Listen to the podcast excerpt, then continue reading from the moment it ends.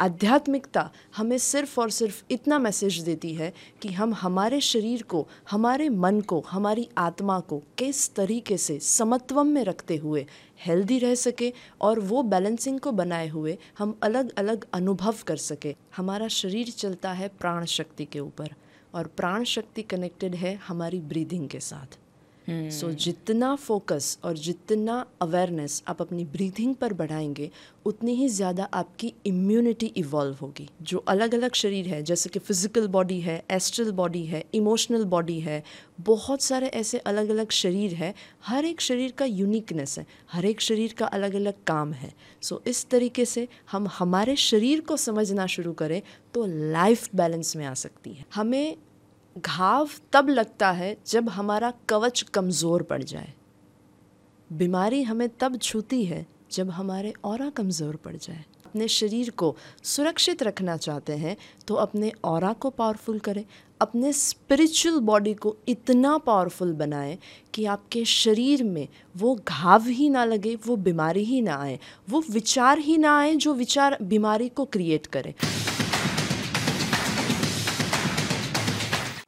कोई भी बीमारी शरीर में बाद में आती है, पहले मन में आती है बट आज का पॉडकास्ट बहुत ही यूनिक है, क्योंकि हम मन से भी परे एक चीज़ है, उसके ऊपर बात करने वाले हैं, जो है और आपके और में कोई भी तकलीफ़ आती है, उसी के बाद मन में और फिर उसके बाद शरीर में आती है. हमारे साथ आज एक बहुत ही स्पेशल गेस्ट है, जो अठारह साल से स्पिरिचुअलिटी के फ़ील्ड में काम कर रहे हैं. वो एक स्पिरिचुअल कोच है, जो पूरी दुनिया में हीलिंग स्प्रेड कर रहे हैं. उन्होंने इतने सारे लोगों को टू बी प्रिसाइज एक मिलियन लोगों को हीलिंग स्पिरिचुअलिटी के फ़ील्ड में कैसे आगे बढ़ना और शरीर के या उनकी लाइफ के कोई भी तकलीफ़ को दूर कर सकते हैं। जब वो सात साल से थे तब से ये जर्नी को उन्होंने कंटिन्यू किया है। Thank you so much Avni ma'am for being here thank you that's so sweet of you thank you so much so Avni ma'am हम जानते हैं कि स्पिरिचुअलिटी और हेल्थ कनेक्टेड है बट कुछ लोगों को मिथ होता है। उनको लगता है कि स्पिरिचुअलिटी का और हेल्थ का क्या लेना देना है।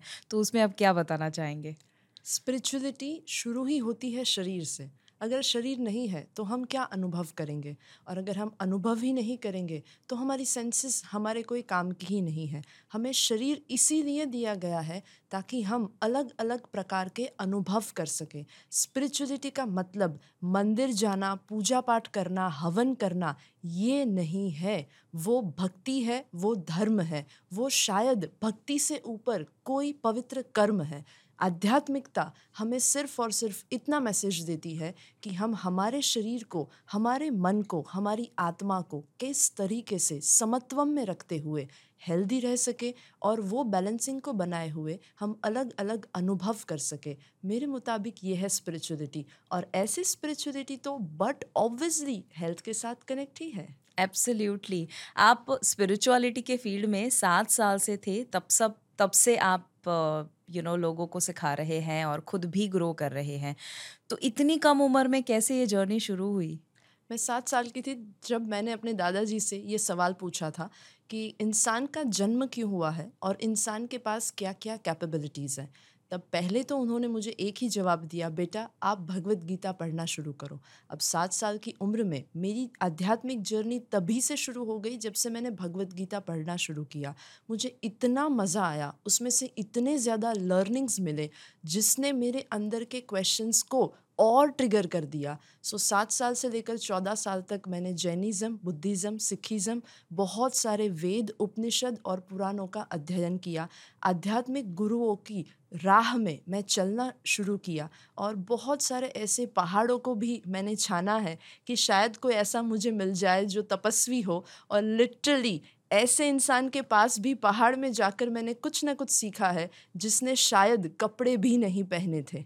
उनको देखकर ही पहली नज़र में शायद हमें डर लगेगा पर मेरे अंदर एक ही भूख थी, एक ही चीज़ की मुझे राह थी, मुझे खोज थी कि इंसान का जन्म क्यों हुआ है और इंसान के अंदर क्या कैपेबिलिटीज़ हैं। वाह तो मैं इतने सारे सवाल मेरे मन में आए हैं जो आपने अभी बताया। It is such a beautiful journey Avni ma'am. मैं ये ज़रूर जानना चाहूँगी कि आपने एंड किया कि इंसान का जन्म क्यों हुआ है वो आप बहुत ज़्यादा जानना चाहते थे और उसके लिए आपने तपस्या की बहुत सारे लोगों को मिले। तो क्या उसका जवाब मिला है आपको? यस yes, जवाब तो सिर्फ़ इतना ही है। अगर एक लाइन में बताऊँ तो अनुभव करो और आगे बढ़ो। Evolution and inspiration this two words मेरे लिए तो ज़िंदगी है। पर्पस ही यही है कि हम सब अपने अपनी यूनिकनेस को जाने, पहचाने। अगर हम अपने आप को जानना शुरू कर दें और अगर अपने आप को समझना शुरू कर दें तो हम दुनिया के लिए बहुत कुछ कर सकते हैं। जैसे एक छोटा सा पौधा होता है। पूरी प्रकृति में, पूरे ब्रह्मांड में उसका भी एक बहुत ही इंपॉर्टेंट रोल प्ले होता है। वैसे ही हर एक इंसान का इस पूरे सृष्टि चक्र में एक यूनिक रोल प्ले दिया गया है। अगर हम अपने आप को समझना शुरू कर दे, अपनी इंद्रियों के ऊपर थोड़ा सा और समत्वम के साथ गहराई से ये जानना शुरू कर दे कि हमें अंदर से क्या चाहिए। चाहे वो मानसिक रूप से है, शारीरिक रूप से है इवन फाइनेंशियल रूप से भी है हर एक रूप से अगर हम इवॉल्व हो जाए अवेयर हो जाए तो इस सृष्टि चक्र में हम अपना अच्छा योगदान दे सकेंगे जिससे हमारा जो लाइफ का पर्पज़ है वो सार्थक हो सकता है। ब्यूटिफुल बट एक कॉमन इंसान उसको ये समझ में शायद नहीं आता कि कैसे अवेयर हो कैसे इवॉल्व हो कैसे अपनी इंद्रियों के ऊपर जीत पाए। तो कुछ सिंपल से टिप्स है। ओके सिंपल सी टिप पूरे 24 घंटे में जब भी आपको वक्त मिले, आप अपने आप के साथ वक्त गुजारिए। क्योंकि जितना ज़्यादा हम हमारे साथ रहेंगे, उतना ही ज़्यादा हम अपने आप को जान पाएँगे। एग्ज़ाम्पल हम ही डिसाइड करते हैं कि मैं सुबह जल्दी उठकर एक्सरसाइज करूँगा या मेडिटेशन करूँगा। और जब अलार्म बजता है, तब हम ही हैं जो उस अलार्म को बंद कर देते हैं। सो ये हमारे अंदर जो स्प्लिट पर्सनालिटी है कॉन्शियसली हम डिसाइड कर रहे हैं कि मुझे जल्दी उठना है, पर जब हम गहरी नींद में होते हैं सबकॉन्शियसली हमें ही हम सपोर्ट नहीं करते। हाउ ब्यूटिफुल इज़ दिस हमें हम ही सपोर्ट नहीं करते वो करने के लिए जो हमने डिसाइड किया था।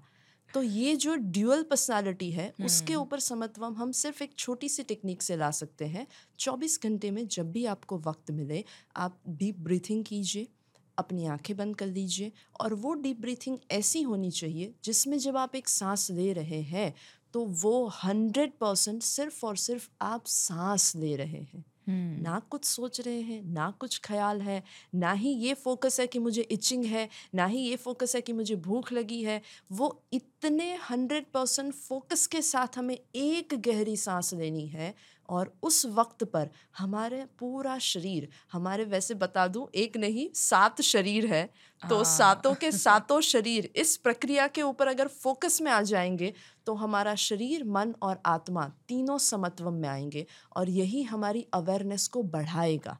हमारी अवेयरनेस शायद इसीलिए कम है क्योंकि हम एक साथ बहुत ज़्यादा काम कर रहे हैं। हम्म, हमें ऐसा लगता है कि मल्टीटास्किंग एबिलिटी बहुत अच्छी बात है पर हम शायद अपना फोकस खो रहे हैं और अपनी अवेयरनेस खो रहे हैं।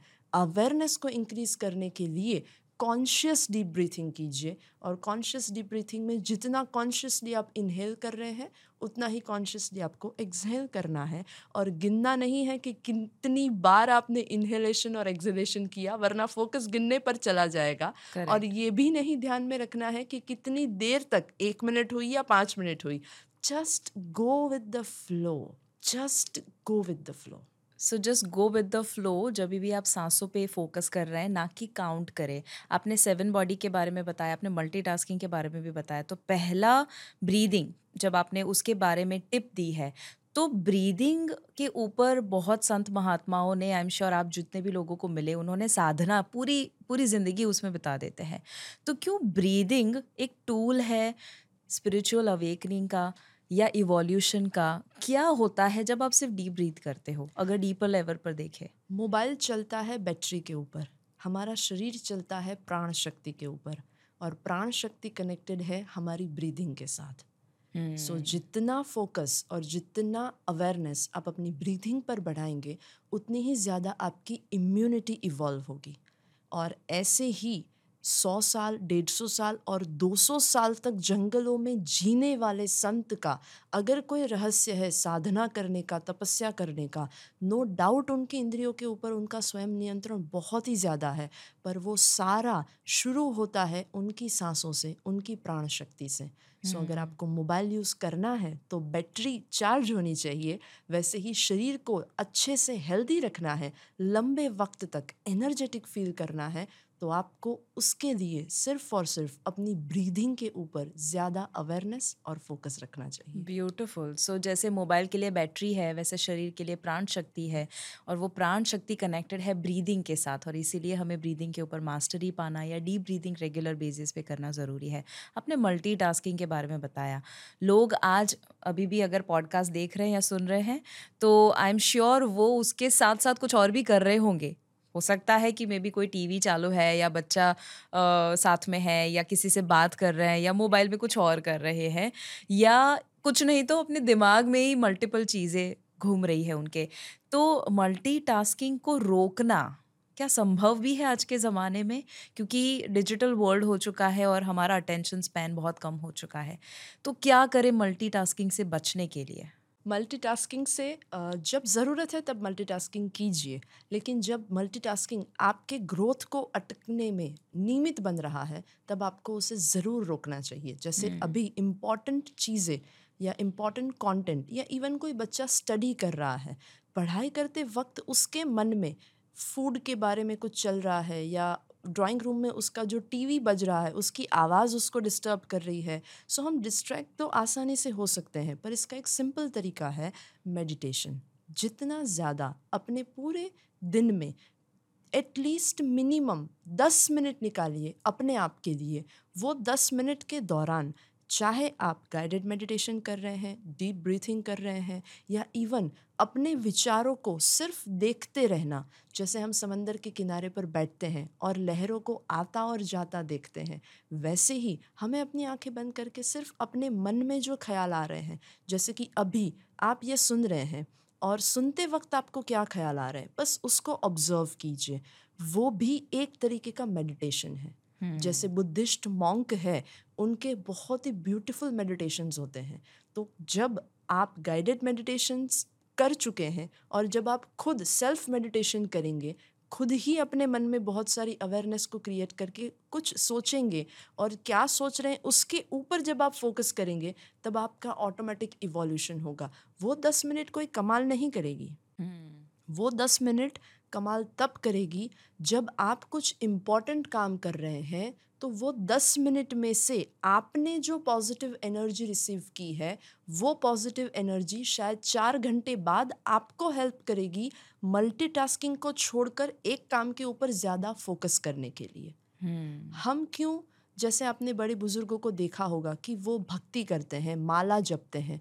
माला जपना एग्जैक्टली exactly उनके बहुत सारे ख्यालों को एक नाम के ऊपर फोकस में लाने का एक तरीका है। Similarly hmm. आप अगर बहुत ज़्यादा काम कर रहे हैं या आप डिस्ट्रैक्ट हो रहे हैं और आपको एक ही चीज़ के ऊपर फोकस करना है तो सिंपल आप अपने विचारों को ऑब्ज़र्व करते रहो, फिर देखोगे कि विचार आपके कंट्रोल में आ जाएँगे बस ये तो ऐसी बात है कि मुझे ऐसा लगता है कि मैं अपने माइंड का यूज़ कर रहा हूँ, पर शायद मेरी अवेयरनेस नहीं है, इसीलिए मुझे ऐसा लग रहा है क्योंकि ज़्यादातर पूरे दिन में मेरा माइंड ही मेरा इस्तेमाल कर रहा है बिल्कुल सही बात बताई और आपने जो बोला उससे मुझे मेरे जो गुरु और हस्बैंड हैं जो I am sure you know हमारे फेवरेट है स्नेह देसाई उन्होंने मुझे कहा था many to one one to none I think आप. वही कहीं ना कहीं वही एक क्रक्स है जो आप बता रहे हैं कि बहुत सारे मल्टीटास्किंग से बहुत सारे विचार चल रहे हैं बहुत सारे काम कर रहे हैं उससे एक पर आ जाइए मेडिटेशन या डीप ब्रीथिंग के द्वारा और फिर उससे वन टू नन कैसे हो जाएगा वो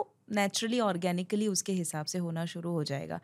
बट मेडिटेशन डीप ब्रीदिंग वो कौन से बॉडी को असर करता है? अपने सात शरीर बताया पहले तो कुछ लोग मानेंगे नहीं बोलेंगे ये yes. क्या बकवास बात है सात शरीर थोड़ी ना होते हमको तो एक ही दिखता है। But it is the truth जब आप किसी के, जैसे मैं आप अभी आपके सामने हूँ तो आई कैन फील योर और और यू नो जो पॉजिटिविटी है आई कैन सी दैट तो कैसे पता चले कि मेडिटेशन डीप ब्रीदिंग ये कौन से शरीर को असर करता है और क्या होता है और जिनको नहीं पता है सात शरीर के बारे में या शायद जिनके मन में अभी ये सवाल चल रहा है कि किधर एक ही तो दिख रहा है। दूसरे छह कहाँ है? तुम क्या कुछ पागल हो क्या?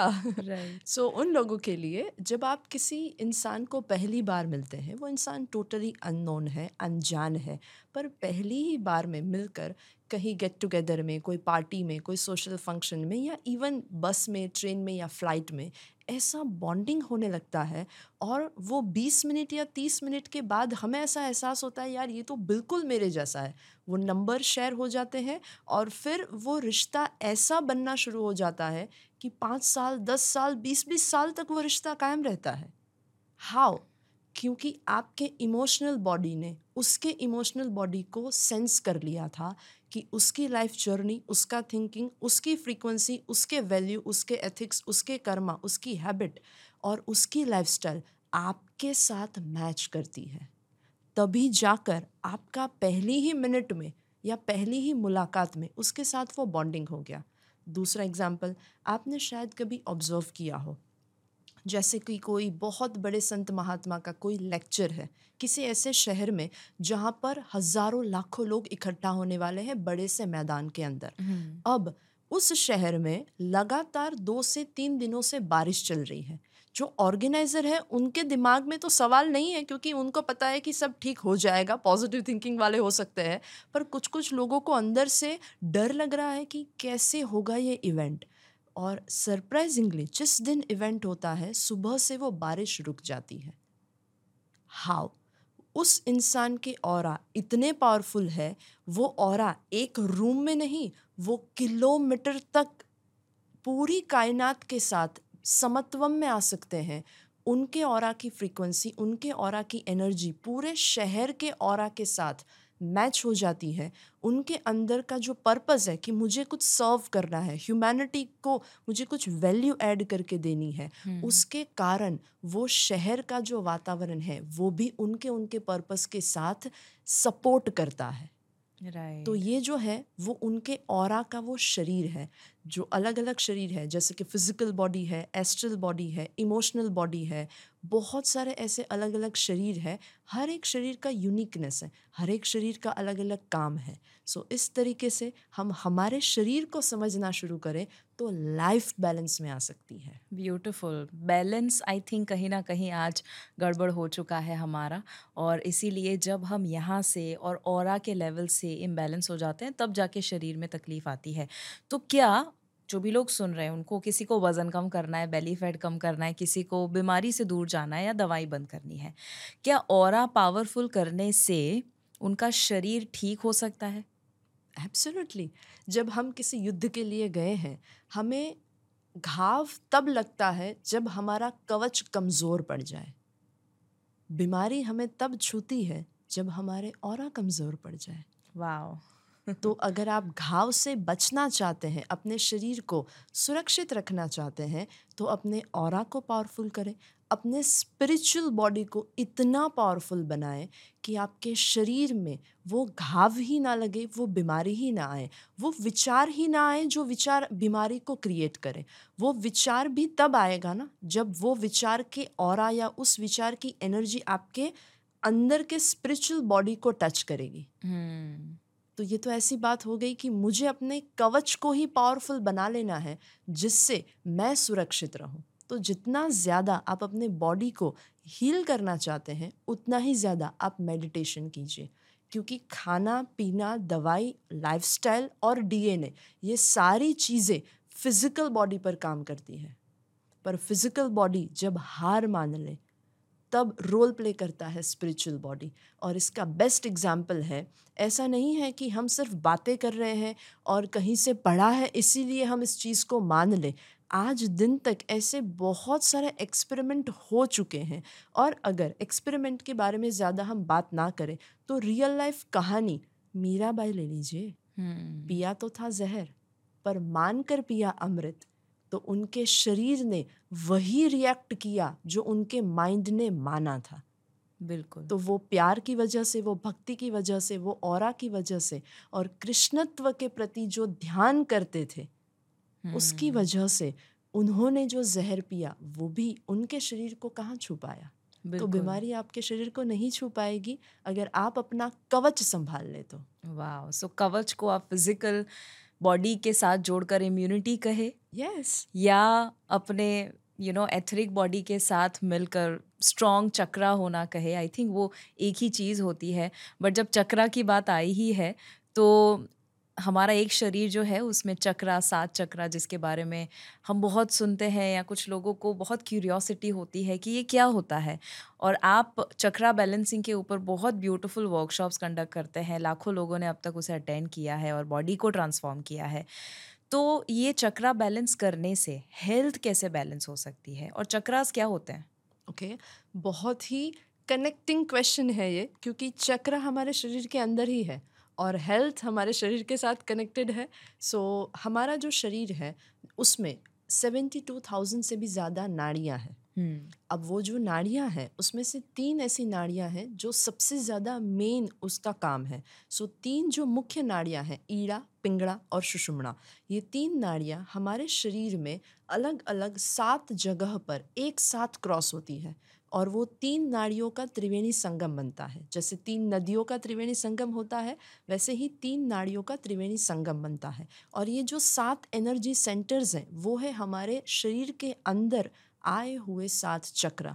सो अगर सिंपल भाषा में समझा जाए तो ये समंदर तक जो नदी पहुँच रही है, नदी उससे पहले झरना थी और झरने का जो मुख्य स्रोत है, वो स्रोत है सात चक्र।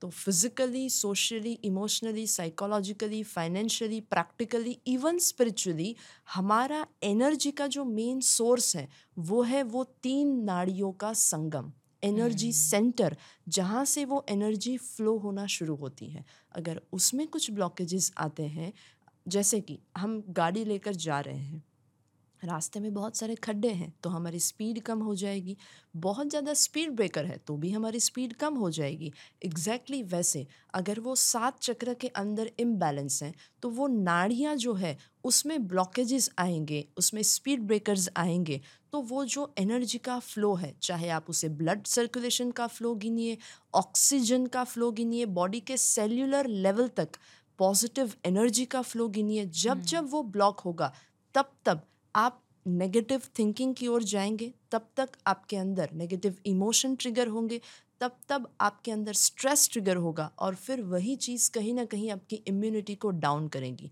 और हम्म। तब जाके आपका शरीर कमज़ोर पड़ेगा और बीमारियाँ क्रिएट होना शुरू होगी सो so, अगर हम हमारे साथ चक्र को समत्वम में लाना शुरू करें जैसे कि अब बात निकल ही आई है तो थोड़ा सा डिटेल में इस टॉपिक को लेना चाहूँगी। जैसे कि हमें ऐसा लगता है कि हम ग्रीन वेजिटेबल्स नहीं खाते इसीलिए शायद हमें डाइजेस्टिव सिस्टम में गड़बड़ी हो गई है।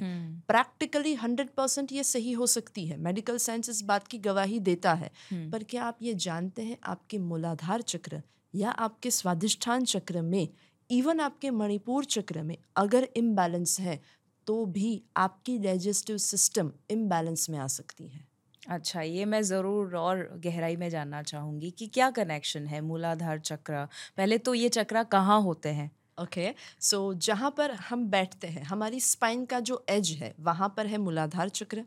वो चक्र हमारे अंदर जीने की जो इच्छा है उसके साथ कनेक्टेड है hmm. जैसे कि बहुत सारे लोग ऐसे सोचते हैं यार मेरी लाइफ में बहुत टेंशन है बहुत प्रॉब्लम है अब मैं नहीं जीना चाहता या इवन मुझे ये सब कुछ छोड़ के कहीं चले जाना है मुझे एक लंबा ब्रेक ले लेना है तो उन सभी लोगों के लिए hmm. ये जो मूलाधार चक्र है वो एक गाइडिंग लाइट बन सकता है अगर आप अपने मूलाधार चक्र को हील कैसे करना वो सीख ले तो मूलाधार okay. चक्र के साथ हमारा पेट भी कनेक्टेड है उसके चार उंगली ऊपर यानी कि हमारा जो मणिपुर चक्र है एग्जैक्ट नेवल के अंदर है नेवल के नीचे नेवल से चार उंगली नीचे जो है वो है स्वादिष्ठान चक्र hmm. वो हमारी क्रिएटिविटी के साथ इवन फ़िज़िकल प्लेजर ज़्यादा करने के जो हमें ख्याल आते हैं या इवन इंसान अपनी इंसानियत खोकर पशुता धारण कर लेता है hmm. तो वो उस चक्र के इम्बैलेंस का कारण है मणिपुर चक्र जो हमारी नाभि के एग्जैक्ट नीचे है आत्मविश्वास की कमी। मुझे करना सब कुछ है पर मुझे डर बहुत लगता है। hmm. क्या करूँ मैं? ये भी कर दूँगा वो भी कर दूँगा सपने तो बड़े बड़े हैं। अच्छे से एक्सरसाइज करूँगा मस्त मेडिटेशन करूँगा अपनी इम्यूनिटी इम्प्रूव करूँगा पर ये सब कुछ ख्याली पुलाव है। करने की जो एनर्जी है वो मणिपुर चक्र देता है पर हम शायद अवेयर ही नहीं कि हमारा मणिपुर चक्र कितना इम्बैलेंस चल रहा है। इसकी वजह से हमें ना ही सिर्फ़ पेट की पैरों की तकलीफ़ें कमर के दर्द ये सारी चीज़ें शुरू हो जाती है। हम्म। लोगों का ऐसा मानना है कि चक्रा और बीमारियाँ चक्रा और दर्द कैसे कनेक्टेड हैं? पर ये तो ऐसी बात हुई कि शरीर के ही फीचर शरीर के साथ क्या कनेक्टेड नहीं होंगे? चक्र तो शरीर के अंदर ही है ना? तो बीमारियाँ भी तो शरीर के अंदर ही आ रही हैं। बस हमें अवेयरनेस बढ़ानी है सही तरीके का नॉलेज लेना है हमें मिथ के ऊपर फोकस नहीं करना है। hmm. बस अगर हम अपने चक्रों को समझ लें तो बहुत सारी चीज़ें ऐसी है जिसे हम क्योर कर सकते हैं। नाभि से ऊपर बिटवीन द चेस्ट आता है अनाहत चक्र। hmm. अनाहत चक्र हमारे इमोशंस के ऊपर काम करता है। अगर आपको हार्ट रिलेटेड कोई भी बीमारी है ब्लॉकेजेस है या इवन ज़्यादा ब्लड प्रेशर है तो भी आप अपने अनाहत चक्र के ऊपर काम कर सकते हैं। hmm. अनाहत चक्र सिर्फ़ और सिर्फ़ इमोशंस को नहीं हमारे हार्ट को फ़िज़िकल रूप से भी बहुत ही अच्छे से क्योर करने में हेल्प करता है। और ऐसे एम्पल्स ऑफ़ हीलिंग के हमने ड्रास्टिकली चेंजेस देखे हैं। सिर्फ़ और सिर्फ़ अनाहत चक्र को हील करने से किसी का ब्लड प्रेशर या किसी के हार्ट रिलेटेड प्रॉब्लम सॉल्व होते हुए हमने तो देखे हैं। I completely agree I think Anahata chakra जब इम्बेलेंस होता है तब जाके हार्ट अटैक जो एक्सट्रीम केस है वो आता है। बट अगर अनाहत या हार्ट चक्र को बैलेंस कर दिया तो बहुत सारे इश्यूज़ को रिजॉल्व कर सकते हैं। चार चक्र फिर उसके yes. बाद? उसके बाद आता है विशुद्धि चक्र जो गले में है। जैसे आपने नीलकंठ महादेव का स्वरूप देखा होगा हम्म। तस्वीरों में जहाँ पर उन्होंने जहर को धारण किया था। तो जिन लोगों को थायराइड का इश्यू है या जिन लोगों को ऐसा लगता है कि मैं अपनी बातों को एक्सप्रेस नहीं कर पाता या मेरा कम्युनिकेशन वीक है या जिनका सेल्स का काम है पर वो क्लोजिंग नहीं कर पाते तो कहीं ना कहीं जैसे कि सर्दी खांसी ये तो आम बात है पर उससे भी ऊपर एक्सप्रेस ना कर पाना सामने वाले को हमारी बात ना समझा पाना या रिश्तों में मिसअंडरस्टैंडिंग होना, ये सारी चीज़ें कनेक्टेड है विशुद्धि चक्र के साथ। अगर हम अपने थ्रोट चक्र को इम्प्रूव करेंगे तो थायराइड के साथ साथ अपने हमने अब तक जितनी भी चीज़ों को डिस्कस किया है वो सारी चीज़ों को हील करने में हमें हमारा विशुद्धि चक्र बहुत ही हेल्प कर सकता है। और यहाँ पर जहाँ पर हम तिलक लगाते हैं वहाँ पर आता है थर्ड आई चक्र आज्ञा चक्र जो स्वामी विवेकानंद का बहुत ही पावरफुल था। One of my favourite mentor Swami Vivekananda रहे हैं बचपन से ही। और सबसे ज़्यादा उनकी एक बात मुझे बहुत ही ज़्यादा फैसिनेटिंग लगी थी उनके बारे में कि वो एक बार में पूरी किताब को याद रख लेते थे hmm. और तब से ही मेरे अब मेरे अंदर वो ख्याल आना शुरू हुआ कि यार कैसे हम अपने सबकॉन्शियस माइंड को इतना अच्छे से जान सकते हैं और फिर वो जर्नी जहाँ से शुरू हुई थी वहाँ से मुझे एक परफेक्ट मेंटर मिले स्नेह सर और जिन्होंने मुझे समझाया कि एक्चुअली एस्ट्रल ट्रैवल कैसे करते हैं right. कैसे हम अपनी थर्ड आई को इम्प्रूव कर सकते हैं और फिर बहुत ही ब्यूटिफुल मेडिटेशन के द्वारा जो स्नेह सर ने ही मुझे करवाए थे उनके अलग अलग वर्कशॉप्स में रेसिडेंशियल वर्कशॉप में स्पिरिचुअल वर्कशॉप में और फिर मुझे थर्ड आई के प्रति जो मेरा इंटरेस्ट जगा है उस चीज़ को तो हमने इंट्यूशन के साथ इतना पावरफुली कनेक्ट करके अलग ही एक वर्कशॉप डिज़ाइन किया है जिसके हम्म। ऊपर बहुत बहुत सारी हम बातें कर सकते हैं yes. पर back to on the chakra topic मैं उस पे आऊँगी हाँ सो थर्ड आई जो है हमारा टॉपिक कि हमारा आज्ञा चक्र क्या काम करता है जो हमने अभी कुछ देर पहले बात की थी मल्टीटास्किंग एबिलिटी की वजह से एक चीज़ पर हम फोकस नहीं कर पाते hmm. अगर आपको एक चीज़ पर फोकस बढ़ाना है आपने जो निश्चय किया है उस निश्चय पर आपको रियलिटी में काम करके रिज़ल्ट पाना है। तो सिर्फ़ और सिर्फ़ आपको अपने थर्ड आई चक्र के ऊपर काम करने की ज़रूरत है। और हम्म। एक बार अगर आपने अपने आज्ञा चक्र के ऊपर काम करना शुरू किया फिर आपकी प्रोडक्टिविटी बढ़ेगी। इवन किसी को माइग्रेन है। बहुत ज़्यादा सर में दर्द रहता है। इवन हम्म। किसी किसी को याद शक्ति की बीमारियाँ होती है कि मुझे याद नहीं रहता जल्दी भूल जाते हैं। सो ये सारी चीज़ों के रिलेटेड भी इवन हम अपने आज्ञा चक्र के ऊपर काम कर सकते हैं। और अल्टीमेटली जब हम बड़े बुज़ुर्गों के पैर छूते हैं तब वो हमें कहाँ टच करके आशीर्वाद देते हैं? यहाँ पर। सो हम्म। so, यहाँ पर होता है हमारा क्राउन चक्र। अब ये जो क्राउन चक्र है सहस्त्रार चक्र वो यहाँ पर एक ब्रह्मरंध्र है वहाँ पर आता है और उसके अंदर एक हज़ार से भी अच्छी सी मस्त सारी पेटल्स होती है। इसीलिए संस्कृत में इसका नाम दिया है सहस्त्रार। हम्म। तो वो जो पेटल्स है वो जब खुलती है तब ये क्राउन चक्र पूरा हमारा क्राउन बनता है और हम यूनिवर्स के साथ कनेक्टेड हो जाते हैं। हमारा इंट्यूशन बढ़ता है इंटेलेक्चुअल बढ़ता है हमारी समझ बढ़ती है अलग अलग डायमेंशंस के ऊपर ऊपर विजन के साथ हम सेंस करना शुरू करते हैं। हमारे साथ ज़िंदगी में बुरा क्यों हुआ अच्छा क्यों हुआ हमारा भाग्य ऐसा क्यों है हमारे कर्म इस दिशा में क्यों है वो सारा खेल हमें समझना शुरू हो जाता है जब हम क्राउन चक्र के साथ कनेक्ट करते हैं क्योंकि तब हम यूनिवर्स का भाग तो है पर यूनिवर्स की बुद्धि के भागीदार बनना समझना हम शुरू कर सकते हैं। अरे वाह ब्यूटीफुल। सो सात चक्रा को आपने बहुत डिटेल में भी और ब्रीफ में बहुत अच्छे से आपने समझ दी है, बट बहुत सारे लोग आई एम श्योर सीखना चाहेंगे और भी ज़्यादा। आप एक चक्रा बैलेंसिंग वर्कशॉप लेते हैं, वैल्यू उसकी वैसे दस हज़ार है, बट मैं एक रिक्वेस्ट ज़रूर करना चाहूँगी अवनी मैम कि जितने भी व्यूअर्स हैं या जो भी लोग सुन रहे हैं इस पॉडकास्ट को, क्या उनको एज अ गिफ्ट हमारी ओर से जो चौदह घंटे का चक्रा बैलेंसिंग वर्कशॉप है, can we gift them? Absolutely आप इतना अच्छा काम कर रहे हैं लोगों को इंस्पायर कर रहे हैं हेल्थ के प्रति।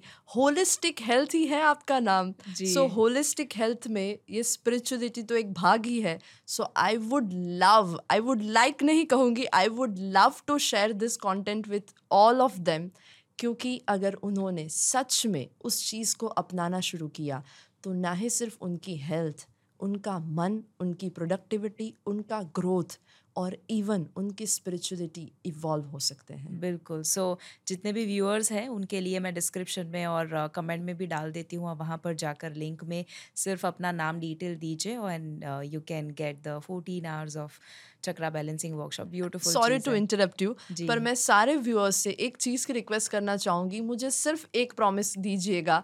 ये शिवांगी मैम की वजह से आपको ये इतना ब्यूटीफुल गिफ्ट मिल रहा है। मुझे सिर्फ़ एक प्रॉमिस चाहिए कि आप उस पूरे वर्कशॉप को जेन्यूनली देखेंगे सिर्फ़ अटेंड नहीं करेंगे फोकस के साथ जो भी बताया गया है, उसे ट्राई करेंगे। और एक चीज़ ज़रूर शेयर करना चाहूँगी, कुछ भी ऐसा मत सुनना जो आप नहीं मानते, क्योंकि मैं भी ऐसा सुनकर मानती नहीं जो मेरा अनुभव ना हो। तो आप उसे पूरा सुनिए, समझिए ट्राई कीजिए। अगर आपको रिज़ल्ट मिले तो ही उसे कंटिन्यू कीजिएगा, पर उसके लिए पूरा कंटेंट कंज्यूम कीजिएगा, तब जाके आपको रिज़ल्ट मिलेगा, क्योंकि हम दोनों का एक ही मोटो है कि आपको रिज़ल्ट मिले और आप अच्छी हेल्थ को प्राप्त कर सके। एब्सोल्युटली वो घड़ी का टैगलाइन मुझे याद आया पहले खुद इस्तेमाल करें फिर विश्वास yes. करें। ऐसे कुछ खाने तो भी है? क्या ऐसा कुछ भी फ़ूड है कि जो आपको स्पिरिचुअली अपलिफ्ट करने में हेल्प कर सकता है? ओके क्वेश्चन में ही आंसर है और क्वेश्चन से ऊपर लेवल ऊपर के लेवल का भी एक आंसर है। सबसे पहले तो जितना रॉ फ़ूड है जो पका नहीं है वो हमें फॉर श्योर हेल्प कर सकता है स्पिरिचुअल इवॉल्वमेंट के लिए और स्पिरिचुअली अपलिफ्टमेंट के लिए। पर उससे भी ज़्यादा अगर आपको सच में, मैं थोड़ा सा उल्टा कहने जा रही हूँ, खाना खा लीजिए, वो जब डाइजेस्ट हो जाए, जब आप एकदम फ्री हो चुके हैं, आपका पेट भी जब फ्री हो चुका है, तब आप अपनी स्पिरिचुअल एक्टिविटी को शुरू कीजिए। ऐसा नहीं है कि आपको भूखे रहना है पर खाना जब डाइजेस्ट हो गया है उसके बाद अगर आप कोई भी स्पिरिचुअल एक्टिविटी कर रहे हैं कोई फोकस के साथ कोई रीडिंग कर रहे हैं सिर्फ़ डीप ब्रीथिंग कर रहे हैं मेडिटेशन कर रहे हैं म्यूज़िक सुन रहे हैं नेचर को एंजॉय कर रहे हैं तब ये सारी एक्टिविटी आपको बहुत हेल्प करेगी। जब पेट के पास कोई काम ही नहीं है खाने को डाइजेस्ट करने का तब दिमाग फोकस कर पाएगा वो स्पिरिचुअल एक्टिविटी के ऊपर जो शरीर हम्म। करना चाहता है सो so, खाने से भी ऊपर उठा जा सकता है और रॉ फ़ूड तो फॉर श्योर हमें हेल्प करता ही है स्पिरिचुअलिटी को अच्छे से समझने के लिए पर फिर भी मैं ऐसा नहीं मानती आप चाहे जो खाओ फ्लैक्सिबल होकर खाओ एन्जॉय करते हुए खाओ right. और इतना मन में सोचकर खाओ कि ये खाना मुझे हेल्प कर रहा है प्रैक्टिकली इमोशनली सोशली साइकोलॉजिकली और स्पिरिचुअली इवॉल्व होने के लिए तो वो खाना फॉर श्योर आपकी हेल्प ही करेगा। ब्यूटिफुल कोई भी इंसान को अगर शरीर में तकलीफ़ है तो हीलिंग कैसे काम करेगा? स्पिरिचुअल लेवल पर या इमोशनल लेवल पर? वाह what a wonderful question healing जो है वो हमारे सातों शरीर पर काम करता है जैसे कि जो कोई दवाई है या खाना है वो हमारे फ़िज़िकल बॉडी में एंटर होते हैं हमारे स्टमक में एंटर होते हैं पर एनर्जी जो है वो सेल्युलर लेवल तक और के लेवल तक एनर्जी के लेवल तक हम्म। और एथरिक बॉडी तक वो काम करता है सो हम्म। हीलिंग यानी प्राण शक्ति हीलिंग यानी एनर्जी जो यूनिवर्स को चलाती है जिससे यूनिवर्स बना है जो हमारी प्राण शक्ति है जो हमारी आत्मा है ये सारी चीज़ें एनर्जी है। और हम्म। वही एनर्जी जब हम सही टेक्निक से हीलिंग के द्वारा ग्रहण करने की कोशिश करते हैं तब वो बीमारी को सेल्यूलर लेवल से हील करना शुरू करती है। ये तो ऐसी बात हो गई कि मेरे शरीर के ऊपर बहुत सारी धूल मिट्टी लगी है और मैं आईने के सामने खड़ी हूँ और आईने के ऊपर ढेर सारा पानी डाल रही हूँ। और फिर सोच रही हूँ यार मैं साफ़ क्यों नहीं हो रही हूँ?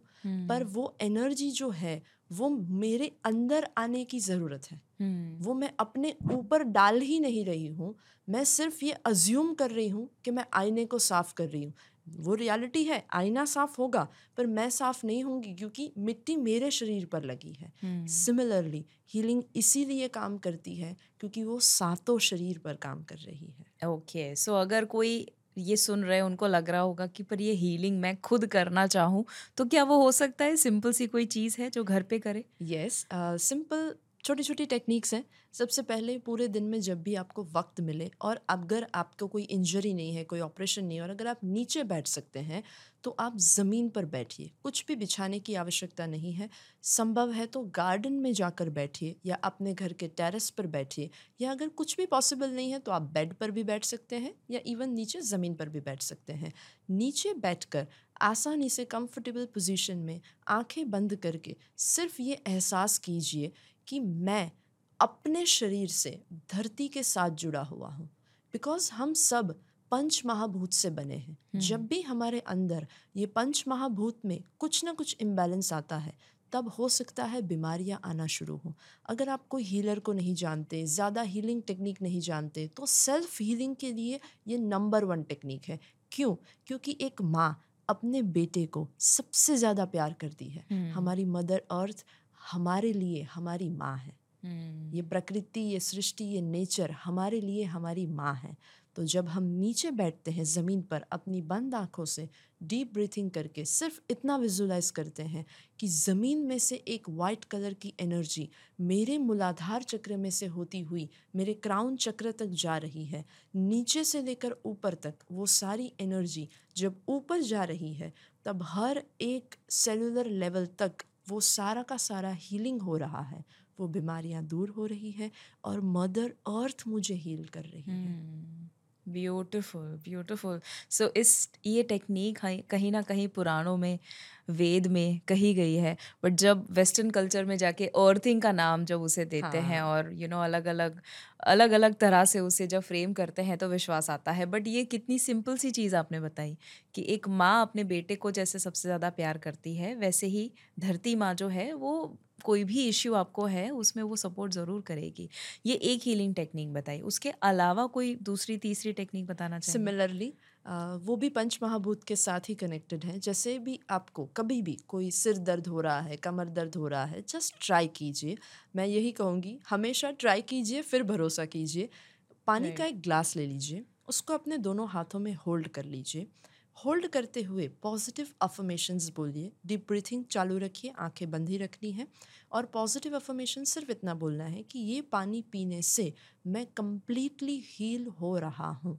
ये पानी पीने से मैं कम्प्लीटली हील हो रहा हूँ। हो जाऊँगा नहीं भविष्य का कुछ नहीं कहना है अभी ही ये पानी पीने से मैं कम्प्लीटली हील हो रहा हूँ। अब उस वक्त पर आपको आपके शरीर में जो कोई भी दर्द है बीमारी है तकलीफ़ है उसको याद कर लो पर्टिकुलरली कि वो क्या है। और पानी को अपने ब्रेन से अपने माइंड से अपने इमोशंस से इतने पॉजिटिव अफर्मेशंस दे दीजिए कि वो पानी जब आप अपने शरीर में अंदर धारण करेंगे ग्रहण करेंगे तब वो डीपर लेवल तक आपको हील करेगा। पर उसको पीने की भी एक टेक्निक है। सबसे पहले तो आपको काउंट नहीं करना है। जब तक आपको ठीक लगे अब वो एक मिनट भी हो सकती है पाँच मिनट भी हो सकती है दस मिनट भी हो सकती है। पानी का ग्लास आपके हाथों में है आप अफर्मेशंस दे रहे हैं। जब आपको लगे कि अब मैं आँखें खोल सकता हूँ तब आप अपनी आँखें खोल सकते हैं। एक हाथ से ग्लास को पकड़िए और सिर्फ़ और सिर्फ़ एक घूंट पानी का पीजिए। ओके। okay. जब वो एक घूंट पानी का है उसे मुँह में पहले रखिए। सलाइवा के साथ उस पानी को मिक्स होने दीजिए। धीरे धीरे उसे गले से नीचे उतारिए। अपने स्टमक तक इवन अपनी किडनी अपने लीवर तक आप सेंस कर सकते हैं कि वो पानी अंदर तक पहुँचा। ऐसे ही आपको जितना हो सके उतना। पूरा ग्लास पीने की आवश्यकता नहीं है और अगर आपको बहुत प्यास लगी है तो आप पी सकते हैं। पर एक ही कंडीशन है एक के बाद एक घूंट पीना है। वन बाय वन सिप लेना है और वो पीते वक्त आपको फील करना है कि वो सारा का सारा पानी आपके शरीर में जाकर अमृत का काम कर रहा है। hmm. मन से ये सिर्फ़ मानने की बात नहीं है ये रियलिटी है क्योंकि पानी चाहे वो समंदर में हो नदी में हो हमारे शरीर में हो वो पंच महाभूत का एक बहुत बड़ा पार्ट है। तो वो पानी जब हम पॉजिटिव अफर्मेशंस के साथ पीना शुरू करते हैं तब वो पानी अपने अंदर का जो सेलुलर फॉर्मेशन है उसे भी वो चेंज कर सकता है। ब्यूटीफुल ब्यूटीफुल क्योंकि उसके अंदर भी इंटेलेक्चुअल है। बिल्कुल। और वो पानी जब हमारे अंदर जाएगा और उसके बाद पंद्रह मिनट के अंदर ही आपको महसूस होगा कि आप कितना अच्छा और हील फील कर रहे हैं सो hmm. so, पानी ही पीना है बट उसका मॉलिकुलर स्ट्रक्चर ही चेंज कर देते हैं सिर्फ़ वाइब्रेशन देकर हमारे इमोशन भी एक वाइब्रेशन है तो पॉजिटिव नेगेटिव दो तरह के इमोशन आसान भाषा में होते हैं। आज हम जानते हैं ज़्यादातर लोग नेगेटिव इमोशन फील करते हैं वो स्ट्रेस हो एंगर हो एंग्जाइटी हो या फियर हो। आपके हिसाब से कौन सा नंबर वन या टॉप थ्री नेगेटिव इमोशंस है कि जो आपके बॉडी में नेगेटिव वाइब्रेशंस क्रिएट करके बीमारी खड़ी करते हैं? सबसे पहला है जेलसी। उसे मिला और मुझे नहीं मिला। मैं रह गया। वो इंस्टाग्राम की रील स्क्रॉल करते हो अरे वो तो वहाँ घूम रहा है यहाँ तो मुझे जाना था। हम्म। उसका प्रमोशन हो गया उसने नई गाड़ी ले ली। हमें ऐसा लगता है कि हमें ज़्यादा फ़र्क नहीं पड़ता पर हम अभी भी अवेयर नहीं हैं। वो एक सेकंड किसी की रील को देखना और खुन्नस में स्क्रॉल कर देना कि छोड़ यार मैं जब जाऊँगा मैं पोस्ट करूँगा। वो आपने सोच भी लिया बिना सोचे। और ये जो सोच है ना जो बिना सोचे आती है ये भयंकर नुकसान देती है। तो ये जो पहला emotion according to me is jealousy second और वो है डर। मैं ये नहीं कर सकता। हालाँकि वो इमोशन नहीं है पर वो एक ख्याल ही है। बट फिर भी ये फियर जो है वो हमारे अंदर बहुत ज़्यादा बीमारियों को क्रिएट करने का रूट कॉज बनता जा रहा है। और डर हमें ऐसा लगता है कि मैं ये नहीं कर सकता या ये चीज़ या इंसान या ये परिस्थिति मुझे डरा रही है। पर वो डर हमारे अंदर है कहीं ना कहीं ना इस जन्म का। जन्मों के जन्मों का डर हमारे अंदर पनप रहा है। इसी की वजह से शायद पहली बार हम उस परिस्थिति में आए हैं पर वो परिस्थिति हमें डरा रही है। हम्म, वो डर ये भी हो सकता है कि यार मैं दिन में तीन दवाइयाँ ले रही हूँ तो उसका असर मेरे बॉडी में क्या होगा? या वो डर मिरर में देखकर पेट बाहर हाँ। निकला हुआ है क्या वो भी डर असर करेगा? और सबसे इम्पोर्टेंट चीज़ हम दवाई लेते क्यों हैं? अच्छा रहने के लिए। हम्म। लाइफस्टाइल तो चेंज करेंगे पर दवाई लेने की कंडीशन अगर शरीर में आई है तो उसका तो मतलब ही ये है कि हम अच्छा रहना चाहते हैं इसीलिए हम दवाई ले रहे हैं। पर अगर दवाई लेते वक्त ये सोच रहे हैं कि ये दवाई की साइड इफ़ेक्ट क्या होगी? हम्म, या मेरा शरीर ऐसा क्यों हो गया जिससे मुझे दवाई लेनी पड़ रही है? तो सॉरी टू से डॉक्टर बेचारे जितने भी मेहनत कर ले वो दवाई आपको एक लेवल से ज़्यादा बेनिफिट नहीं देगी क्योंकि आप अपने दिमाग में जो सोच कर बैठे हैं वो शरीर हकीकत बना लेता है। बिल्कुल। तो दवाई तो बहुत परफेक्ट दी है डॉक्टर ने पर वो काम शायद आपके लिए कम करेगी क्योंकि आप ऐसा सोच रहे हैं। हम्म सो फियर और जेलसी यस उसके अलावा कोई नेगेटिव उसके अलावा है स्ट्रेस हम्म। स्ट्रेस ऐसी चीज़ है कि मुझे ये तकलीफ़ मुझे ये टेंशन मुझे फटाफट यहाँ पहुँचना है मुझे आज ये काम करना है मुझे पता नहीं कहाँ क्या होगा। इतना ज़्यादा हम सोचते रहते हैं। अब मैं उसे स्ट्रेस भी कहती हूँ उसे ओवर थिंकिंग भी कहा जा सकता है। ओवर थिंकिंग की वजह से जो स्ट्रेस आ रहा है वो स्ट्रेस एक ऐसा इमोशन है जो हमें अपना ग्रोथ करने से कहीं ना कहीं अटकने के लिए निमित्त बन रहा है। तो जितनी ज़्यादा चिंताएँ बढ़ रही हैं उतनी ज़्यादा बीमारियाँ बढ़ रही हैं। तो क्या सोल्यूशन है? कैसे ये नेगेटिव इमोशन से आसानी से क्योंकि बहुत थियोरी सुनी है पता है क्या करना चाहिए बट कर नहीं पाते हैं। तो कोई आसान तरीका है जो हर एक इंसान कर सके? हर एक इंसान कर सकता है क्योंकि हर एक इंसान के अंदर एस्ट्रल बॉडी है और एस्ट्रल बॉडी कनेक्टेड है इमोशंस के साथ। कभी कभी आपने देखा होगा कि आप कहीं पर जा रहे हैं और आप अपनी कार में हैं कैब में हैं या बाइक हम्म। पर हैं अचानक से आपके आसपास से कोई अच्छा सा जुलूस निकल रहा है और उसमें अच्छा सा दमदार म्यूज़िक बज रहा है उस वक्त के आपके अंदर के हार्ट बीट है ना एकदम एनर्जेटिक हो जाते हैं करेक्ट और आपका हाथ ऐसे हिलने लगता है या आप ऐसे करने लगते हैं या hmm. आप हम्म। क्लैप करने लगते हैं या आप ऐसे ऐसे करने लगते हैं हम्म ये जो हम अनोइंगली कर रहे हैं एस्ट्रल बॉडी सबसे पहले म्यूज़िक की बीट्स को सेंस करता है। हम्म वो उसको इमोशंस में कन्वर्ट करता है और वो एस्ट्रल बॉडी हमारे फ़िज़िकल बॉडी को ट्रिगर करता है उस एनर्जी को रिलीज़ करने के लिए जो ऐसे सिर को ऐसे ऐसे कर रही है हाथ को हिला रही है या पैरों से हम टैप कर रहे हैं। सो एवरीथिंग इज़ इंटरकनेक्टेड हर एक शरीर एक दूसरे के साथ कनेक्टेड है। अब अगर स्ट्रेस को रिलीज़ करना है तो इस प्लेनेट अर्थ पर एक भी इंसान ऐसा नहीं होगा जो किसी ना किसी म्यूज़िक के साथ कनेक्ट ना हो। हम्म। ऐसा हो सकता है कि म्यूज़िक पसंद ना हो पर फिर भी आपके अंदर एस्ट्रल बॉडी है मतलब आप म्यूज़िक के साथ कनेक्ट तो कर ही रहे हैं। तो कौन सा म्यूज़िक सुनना? क्योंकि अरिजीत सिंह का सुन रहा है ना तू रो रहा हूँ मैं सुनोगे या तो मेरी ज़िंदगी कटी पतंग सुनोगे तो वो आई एम श्योर हेल्प नहीं करने वाला है। तो कौन सा म्यूज़िक आपको पता है हमारी प्रैक्टिकल लाइफ में बहुत सारी चीज़ें ऐसी है जिसके प्रति हम अवेयर नहीं है। अगर वो छोटी छोटी चीज़ों के प्रति हम अपनी अवेयरनेस बढ़ा दें तो हमारी ज़िंदगी बहुत ही आसान हो सकती है और हमारी ज़िंदगी एक ऐसा एक्सपीरियंस बन सकती है जो दूसरे देखकर इंस्पायर हो सकते हैं। करेक्ट और म्यूज़िक उसमें से एक चीज़ है। हमें ऐसा लगता है कि हमें ये म्यूज़िक बहुत पसंद है पर क्या आपको पता है आपके अंदर जब आपको ऐसा लगता है ना कि आपको ऐसे सैड सॉन्ग पसंद है तो आपके अंदर वो सैडनेस चल रही है इसीलिए आप उस सैड सॉन्ग के साथ कनेक्ट कर पा रहे हैं। और ज़्यादा आप वो सुनेंगे तो आपको क्या लगता है आपके इमोशंस हाई जाएँगे या लो जाएँगे? और बढ़ेंगे। तो बट ऑब्वियसली आपकी सैडनेस बढ़ेगी। तो हमें उस रास्ते पर नहीं जाना है जहाँ पर खाई है। हमें उस रास्ते पर जाना है जहाँ से जंगल है और बाहर निकलने का रास्ता है। सो म्यूज़िक कौन सा सुने?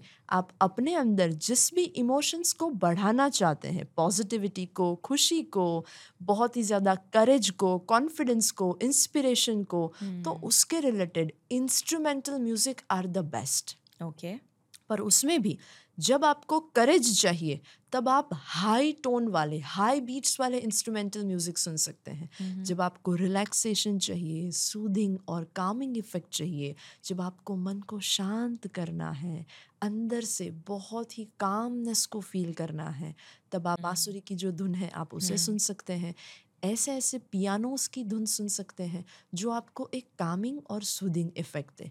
नो डाउट आप लिरिकल म्यूज़िक सुन सकते हैं पर जितना ज़्यादा आप इंस्ट्रूमेंटल म्यूज़िक सुनेंगे उतना ही ज़्यादा आपके स्पिरिचुअल बीइंग के जो इमोशंस हैं वो इवॉल्व होना शुरू होंगे। बिल्कुल आई थिंक काम भी कर रहे हैं अगर मल्टीटास्किंग कर रहे हैं तो ऐसा सॉफ्ट म्यूज़िक मे बी कोई मेडिटेशन म्यूज़िक या रिलैक्सिंग म्यूज़िक बजा दिया तो आई थिंक वो आपके फ्रीक्वेंसी को भी डाउन करके जो स्ट्रेस आ रहा था वो स्ट्रेस भी आना बंद हो जाएगा। मे बी खाते खाते अगर बहुत स्ट्रेस आ रहा है तो उसमें भी वो म्यूज़िक प्ले कर सकते हैं। उसका एक one of the best example जैसे आप गोवा जैसी जगह में गए हैं और वहाँ के आप फाइव स्टार होटल में या रिजॉर्ट में कभी जाएँगे तो ट्वेंटी फोर आवर्स उसके रिसेप्शन एरिया में एक म्यूज़िक बजता होगा जो गोवा के वाइब्स के साथ मैच करे। बिल्कुल बिल्कुल। आप कौन सा काम कर रहे हैं? आप प्रोडक्टिव काम कर रहे हैं या आप कोई घर का कुछ काम कर रहे हैं अपना रूटीन काम कर रहे हैं इवन आप पढ़ाई कर रहे हैं सोच लीजिए कि आप क्या काम कर रहे हैं उसके अकॉर्डिंग आपको कौन सा इमोशंस हैं जो सपोर्ट में लाना है। हम्म। वो वाला इंस्ट्रूमेंटल म्यूज़िक बजाइए तो वो म्यूज़िक आपकी मदद करेगा। इन केस अगर आप में से कोई भी ऐसा है जो ओम मंत्र का उच्चारण कर सकता है। मैं हम्म। आपको एक बार करके दिखाती हूँ। हम्म, हम्म, आप उस तरीके से ओमकार अपने रूटीन लाइफ में कर सकते हैं। 24 घंटे में जब भी आपको वक्त मिले तब आप अगर इस तरीके से ओम का उच्चारण करेंगे तो आपका शरीर मन और आत्मा तीनों चीज़ों का समत्वम हो सकता है। जिसमें आपको एक गहरी सांस लेनी है बिल्कुल सीधे बैठना है।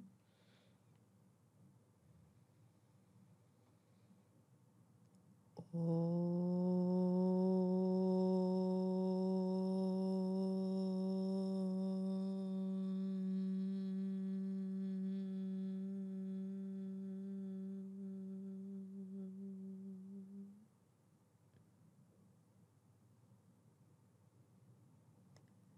पचास प्रतिशत ओ है और पचास प्रतिशत म है। वैसे तो ओ ऊ और म है पर सुनने में आपको सिर्फ़ ओ और म ही सुनाई देंगे। इसलिए पचास प्रतिशत जब आपकी सांस होल्ड कर रहे हैं और जब धीरे धीरे वो बाहर निकल रही है तब आप ओ का उच्चारण करेंगे।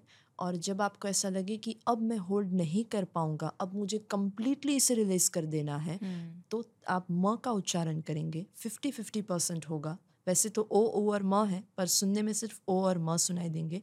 जब भी खाना बनाते हैं और अगर आपके पास अपने फ़ोन में पॉसिबल है तो ओमकार चैंटिंग लगा दीजिए। खाना बनाते वक्त क्योंकि ये जो ओम के वाइब्स हैं वो आपके फ़ूड में नेचुरली जाएँगे। चाहे खाना कोई भी पका रहा है जब आप खा रहे हैं तो वो ओम के वाइब्स वाला खाना आप ग्रहण करेंगे तो कहीं ना कहीं वो आपकी इम्यूनिटी को इम्प्रूव करेगा और आपको हील करेगा। ब्यूटीफुल क्योंकि अभी भी जब एक बार ओमकार हुआ तो भी यहाँ पर इस रूम की एनर्जी भी काफ़ी चेंज हो चुकी है।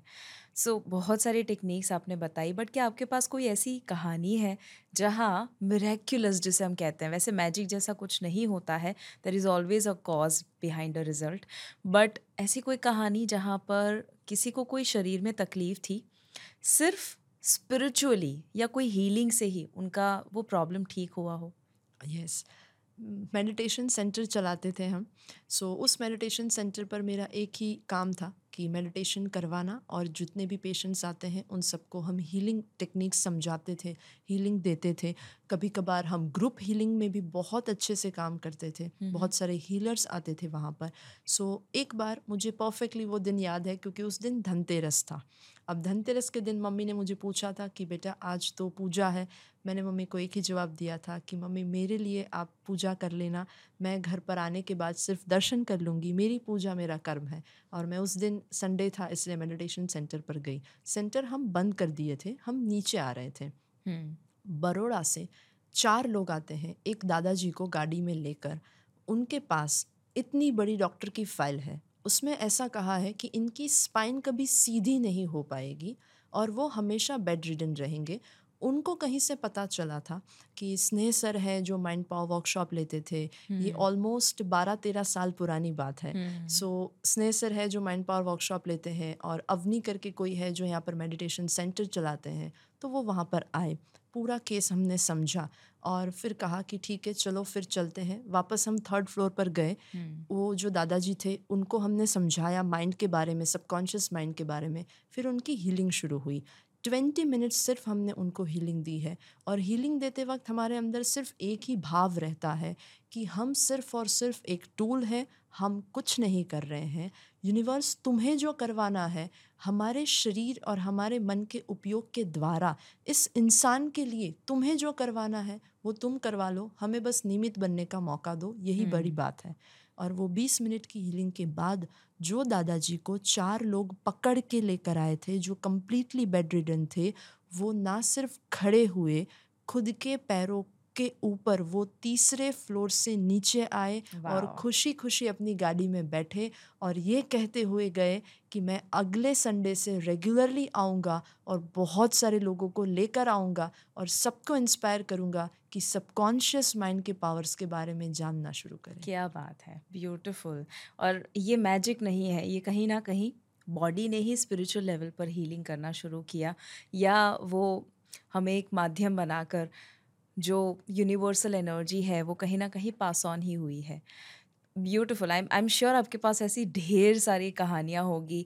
मुझे अभी हम यू नो ऑफ़ स्टेज यानी ऑफ़ कैमरा बात कर रहे थे कि कोमा में कैसे yes. एक इंसान थे और कैसे वो उसमें से बाहर आए। तो आसान सी बात है कि अगर शरीर में कोई भी तकलीफ़ है तो बस एक विश्वास रखना कि यस ये दूर हो सकता है दवाइयाँ बंद हो सकती है वज़न कम हो सकता है। अगर वो विश्वास होगा तो ज़रूर वो जाएगा। विश्वास सॉरी टू इंटरप्ट यू विश्वास से भी कुछ हो सकता है बहुत कुछ हो सकता है सही नॉलेज से ये होता है hmm. बहुत सारे लोगों को ऐसा लगता है कि हम मानते हैं हम भरोसा करते हैं हम श्रद्धा रखते हैं तो ये होता है ये भरोसा नहीं है ये श्रद्धा नहीं है ये सिंपली एक ऐसा नॉलेज है hmm. जो हम सबको नहीं पता हम अपने फ़िज़िकल बॉडी को हील करने की बहुत कोशिश कर रहे हैं लाइफस्टाइल से दवाइयों से अच्छे गाइडेंस से पर बीमारी फ़िज़िकल बॉडी में है ही नहीं वो एस्ट्रल लेवल पर एथरिक लेवल पर इमोशनल लेवल पर है। और हम्म। जब हम सही नॉलेज से वो एस्ट्रल लेवल पर एथरिक लेवल पर और इमोशनल लेवल पर सही एनर्जी देते हैं तब वो बीमारी दूर होती है और तब वो फ़िज़िकल रूप से वो रिज़ल्ट देती है जो शायद अब तक के सारे जितने भी हमारे एफर्ट्स थे उसने नहीं दी है। सो so, भरोसे विश्वास और श्रद्धा से भी ऊपर है सही नॉलेज ब्यूटिफुल और ये सही नॉलेज ज़रूर आई होप आप पाते रहे जो भी लोग सुन रहे हैं, देखते रहते हैं. Holistic health with Shivangi Desai ये पॉडकास्ट इसीलिए हम ला रहे हैं आपके सामने और अलग अलग एक्सपर्ट्स को ला रहे हैं. सो दैट एक आध भी टिप, पूरा एपिसोड सुनने के बाद अगर एक भी टिप फॉलो कर लिया आई एम श्योर कि वो आपकी लाइफ में धीरे धीरे धीरे जो प्रोग्रेस लाएगा, स्पिरिचुअली, फिजिकली, इमोशनली, वो ना सिर्फ़ आपको, आपके परिवार को बटाने वाले जनरेशन को, इस धरती को और ज़्यादा बेहतर बनाने वाला है। Any last message to the viewers और listeners yes my ultimate message to all of you is हमेशा अपने आप को जानिए। जितना ज़्यादा आप नेचर के साथ कनेक्ट कर पाएँगे। चाहे वो डीप ब्रीथिंग के द्वारा हो गार्डन में जाकर हो, समंदर के किनारे पर जाकर हो, संभव है उतना। एटलीस्ट अपनी खिड़की के बाहर भी झांकने का जब मौका मिले, देख लिया करो, चाँद को, सितारों को, आसमान को, चाहे वो थर्टी सेकेंड्स भी हो, लेकिन वो थर्टी सेकेंड जब आप अपने आप को यूनिवर्स के साथ कनेक्ट करते हो, तब वो एनर्जी आपकी प्रोडक्टिविटी को, आपकी इम्यूनिटी को और आपकी प्रैक्टिकल लाइफ को कहीं ना कहीं इवॉल्व करने में नियमित बनती है। तो हमेशा, चाहे आप जितने भी बिज़ी हैं अपने आप को नेचर के साथ कनेक्ट कीजिए। आपके सारे प्रॉब्लम का सोल्यूशन कुदरत के पास अवश्य है। और थैंक यू सो मच आपने कुदरत का अनुभव कहीं ना कहीं आज हमें फील करवाया है खुद का अनुभव फील करवाया है उसके लिए। Avni ma'am thank you for spending such amazing time and knowledge with us कैसा लगा आपको? Thank you so much for inviting me बहुत ही मुझे मज़ा आया। And I am feeling blessed कि आपके माध्यम के द्वारा मैं ये सारा कंटेंट सही लोगों तक पहुँचा सकी। और मैं यही इच्छा करती हूँ कि ये कंटेंट का फ़ायदा लेकर और भी ज़्यादा लोग आपके साथ जुड़े, और भी ज़्यादा लोग होलिस्टिक हेल्थ अपनी ज़िंदगी में अचीव करें और वो स्पिरिचुअली इवॉल्व हो। ये सुनने के बाद अगर आपको ऐसा लगा कि ये बहुत वैल्यूएबल इंसाइट्स है जो आपको मिली है, ज़रूर अपने तक सीमित ना रखिएगा। पास इट ऑन अपने आसपास शेयर कीजिए। इस एपिसोड को शेयर कीजिएगा। और अगर आप स्पॉटिफाई के ऊपर सुन रहे हैं एप्पल पॉडकास्ट के ऊपर सुन रहे हैं, लोगों को बताइए holistic health with Shivangi Desai podcast क्योंकि ये सब कुछ जो फ्री में मिल रहा है, कहीं ना कहीं आप इसे पास ऑन करके एक ग्रैटिट्यूड के रूप में पे कर सकते हो by spreading the knowledge so अगले पॉडकास्ट में वापस से मिलेंगे। ज़रूर कमेंट में नीचे बताइएगा कि आपको ये कैसा लगा एपिसोड क्या सीखा, आज से क्या फॉलो करने वाले हैं और अगला टॉपिक आप क्या चाहेंगे नेक्स्ट एपिसोड में। I will see you soon तब तक याद रखिए, अगर हेल्थ है तो सब है।